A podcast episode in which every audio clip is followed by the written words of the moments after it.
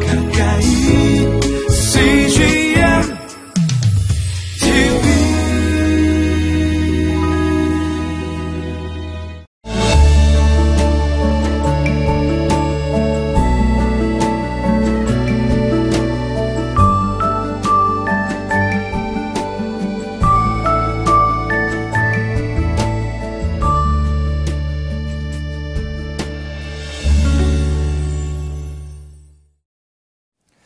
세상이 교회를 비난하는 말 중에 목사인 저에게 가장 뼈아프게 다가오는 말들이 있습니다.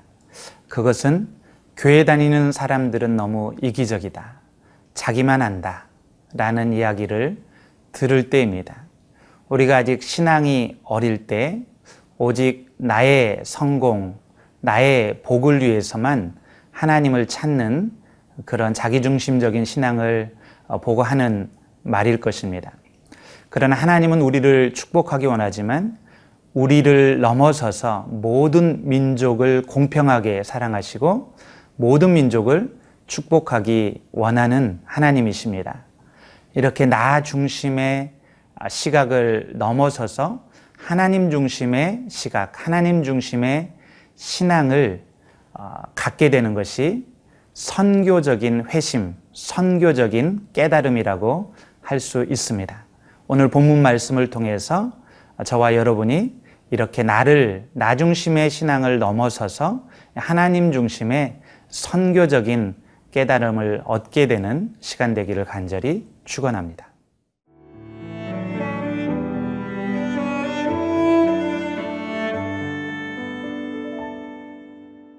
사도행전 10장 34절에서 48절 말씀입니다. 베드로가 입을 열어 말하되 내가 참으로 하나님은 사람의 외모를 보지 아니하시고 각 나라 중 하나님을 경외하며 의를 행하는 사람은 다 받으시는 줄 깨달았도다. 만유의 주 되신 예수 그리스도로 말미암아 화평의 복음을 전하사 이스라엘 자손들에게 보내신 말씀 곧 요한이 그 세례를 반포한 후에 갈릴리에서 시작하여 온 유대에 두루 전파된 그것을 너희도 알거니와. 하나님이 나사렛 예수에게 성령과 능력을 기름 붓듯 하셨음에 그가 두루 다니시며 선한 일을 행하시고 마귀에게 눌린 모든 사람을 고치셨으니 이는 하나님이 함께 하셨음이라. 우리는 유대인의 땅과 예루살렘에서 그가 행하신 모든 일의 증인이라. 그를 그들이 나무에 달아 죽였으나 하나님이 사흘 만에 다시 살리사 나타내시되 모든 백성에게 하신 것이 아니요 오직 미리 택하신 증인 곧 죽은 자 가운데서 부활하신 후 그를 모시고 음식을 먹은 우리에게 하신 것이라. 우리에게 명하사 백성에게 전도하되 하나님이 살아있는 자와 죽은 자의 재판장으로 정하신 자가 곧 이 사람인 것을 증언하게 하셨고 그에 대하여 모든 선지자도 증언하되 그를 믿는 사람들이 다 그의 이름을 힘입어 죄 사함을 받는다 하였느니라. 베드로가 이 말을 할 때에 성령이 말씀 듣는 모든 사람에게 내려오시니 베드로와 함께 온 할례 받은 신자들이 이방인들에게도 성령 부어 주심으로 말미암아 놀라니 이는 방언을 말하며 하나님 높임을 들음이러라. 이에 베드로가 이르되 이 사람들이 우리와 같이 성령을 받았으니 누가 능히 물로 세례 베풀물 금하리요 하고 명하여 예수 그리스도의 이름으로 세례를 베풀라 하니라. 그들이 베드로에게 며칠 더 머물기를 청하니라 오늘 우리가 묵상하게 될 말씀은 기독교 역사에서 가장 중요한 사건 중의 하나를 다루고 있습니다. 바로 베드로와 고넬료의 만남을 통해서 기독교의 물줄기가 바뀌게 되었다고 해도 과언이 아닙니다. 베드로가 고넬료를 만나고 나서 깨닫게 된 진리가 무엇입니까? 우리 34, 35절 말씀을 읽어보겠습니다. 베드로가 입을 열어 말하되 내가 참으로 하나님은 사람의 외모를 보지 아니하시고 각 나라 중 하나님을 경외하며 의를 행하는 사람은 다 받으시는 줄 깨달았도다. 지금까지 베드로는 유대인으로서 하나님은 유대인만의 하나님이라고 생각했습니다. 유대인은 정결하고 거룩한 민족이기 때문에 선택되었고 이방인은 깨끗하지 못한 사람들이기 때문에 버림받았다고 생각했습니다. 그래서 예수님이 땅끝까지 이르러 증인이 되라 말했지만 지금까지 각 지역에 흩어져 있는 유대인들에게만 복음을 전했던 것입니다. 그런데 베드로는 일련의 사건들, 하늘에서 내려온 보자기에 동물들을 보고 하나님이 내가 깨끗하게 한 것을 속되다고 하지 말라 한 사건, 또 이방인인 고넬료의 집에 초대받은 사건, 이런 사건들을 통해서 중요한 진리를 깨닫게 되었습니다.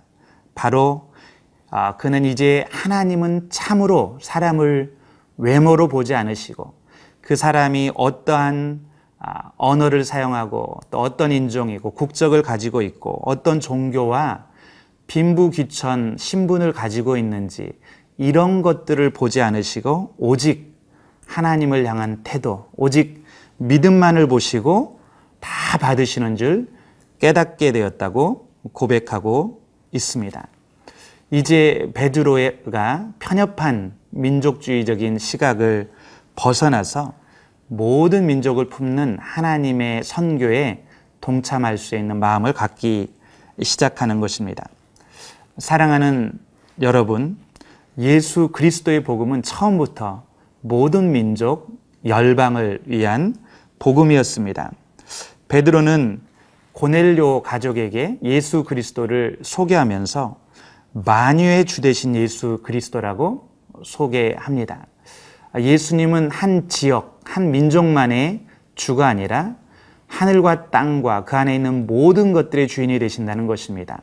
하나님은 세계가 다 내게 속하였다고 말했는데 이 모든 세계의 모든 민족의 하나님이 되시는 것입니다.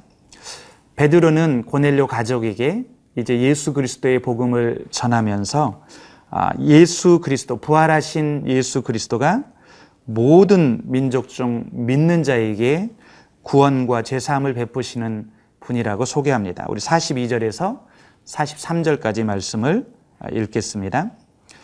우리에게 명하사 백성에게 전도하되 하나님이 살아있는 자와 죽은 자의 재판장으로 정하신 자가 곧 이 사람인 것을 증언하게 하셨고 그에 대하여 모든 선지자도 증언하되 그를 믿는 사람들이 다 그의 이름을 힘입어 죄사함을 받는다 하였느니라.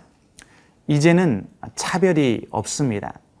누구든지 예수 그리스도를 믿는 사람은 다 죄사함을 받고 구원을 받게 된 것입니다. 우리는 이 복음의 근거에서 이제는 차별 없이 모든 민족, 모든 어, 언어와 족속에게 나아갈 수 있습니다. 아, 가끔 우리 중에 우리나라에도 이렇게 할 일이 많은데 왜 굳이 해외까지 가서 또 다른 나라 사람들에게 복음을 전해야 되는가, 선교를 해야 되는가라고 말하는 분들이 있습니다. 그러나 여러분, 아, 모든 민족, 모든 열방을 구원하는 것은 하나님의 명백한 뜻입니다. 하나님의 방법은 먼저 선택받고 복음을 들은 우리들이 가서 그들에게 복음을 전하는 것입니다. 베드로는 이 사실을 깨닫고 참으로 내가 깨달았도다.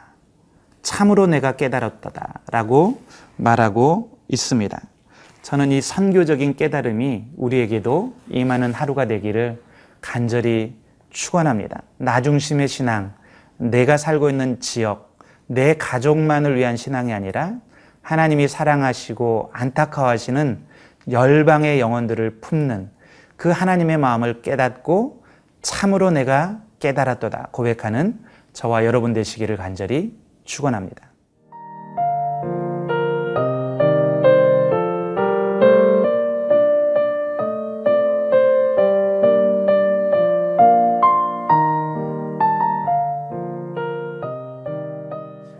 베드로가 고넬료 가족들에게 예수 그리스도의 복음, 예수님 이 땅에서 사역하시고 십자가에 죽으시고 부활하시고 그리고 이제 이 예수 그리스도를 믿는 자는 다 구원받게 되는 이 복음을 설명하고 있을 때 그들 가운데 놀라운 일이 일어납니다. 우리 같이 44절에서 46절까지 말씀을 읽어보겠습니다. 베드로가 이 말을 할 때 성령이 말씀 듣는 모든 사람에게 내려오시니 베드로와 함께 온 할례 받은 신자들이 이방인들에게도 성령 부어 주심으로 말미암아 논란이 이는 방언을 말하며 하나님 높임을 들음이라. 말씀을 듣고 있을 때 그 자리에 성령님이 이방인들에게 부어졌습니다. 할례 받지 않은 이방인들에게 성령이 주어지는 것을 보고 베드로와 유대인들은 깜짝 놀랐습니다. 왜냐하면 지금까지 성령님은 오직 유대인들에게만 임하시는 분으로 알고 있었기 때문입니다. 이 사건은 사도행전 2장의 오순절날 유대인들에게 성령이 부어졌던 사건에 비견될 수 있는 이제는 이방인들에게도 성령이 부어지는 제2의 오순절 사건이라고 할 수 있습니다. 이제는 구원에 있어서 이방인과 유대인의 차별이 완전히 사라지게 된 것입니다. 비로소 이 사건을 통해서 베드로가 전했던 복음, 누구든지 예수 그리스도를 믿으면 다 죄사함을 받는다는 이 복음이 확증되었습니다. 하나님이 이 복음이 사실인 것을 성령을 부어 주심으로 확증하셨습니다. 그러므로 이제 베드로는 더 이상 이방인에게 세례 주는 것을 주저하지 않고 세례를 주게 됩니다. 세례를 베풀게 됩니다.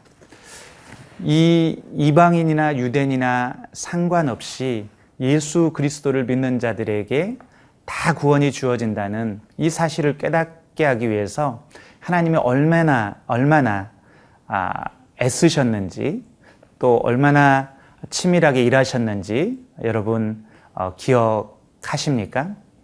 하나님은 이 진리를 깨닫게 하기 위해서 먼저 사도 중에 아, 리더였던 베드로에게 환상 가운데 동물들을 보여주시고 또 고넬료 이방인 고넬료를 턱하시고 그에게 환상 가운데 음성을 들려주시고 이 두 사람이 만나게 하시고 그리고 복음을 듣게 하시고 성령이 어, 부어지게 하심으로 이제는 유대인들이 어, 부인할 수 없게 하나님이 이방인들에게도 동일한 아, 조건으로 성령을 주시고 구원을 주신다는 사실을 확증하셨습니다. 하나님은 모든 민족을 구원하기 원하십니다. 이것은 하나님 명백한 의지이고 계획입니다.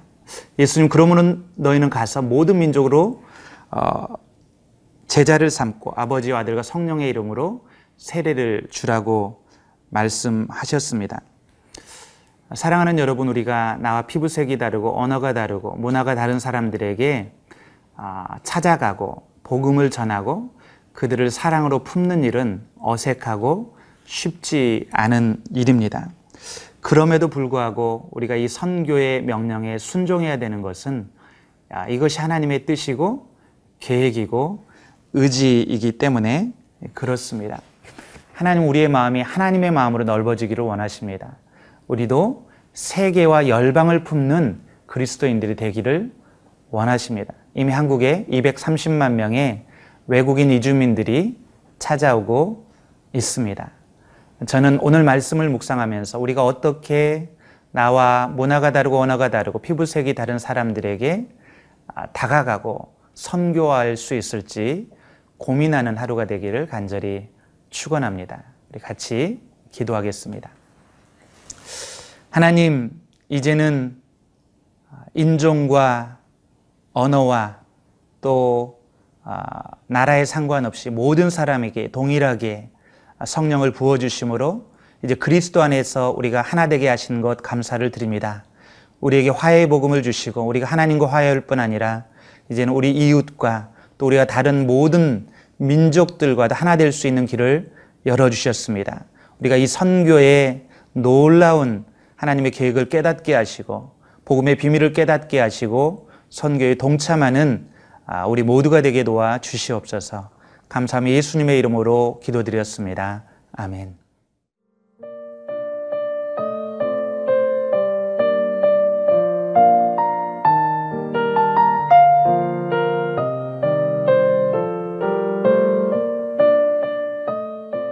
이 프로그램은 시청자 여러분의 소중한 후원으로 제작됩니다.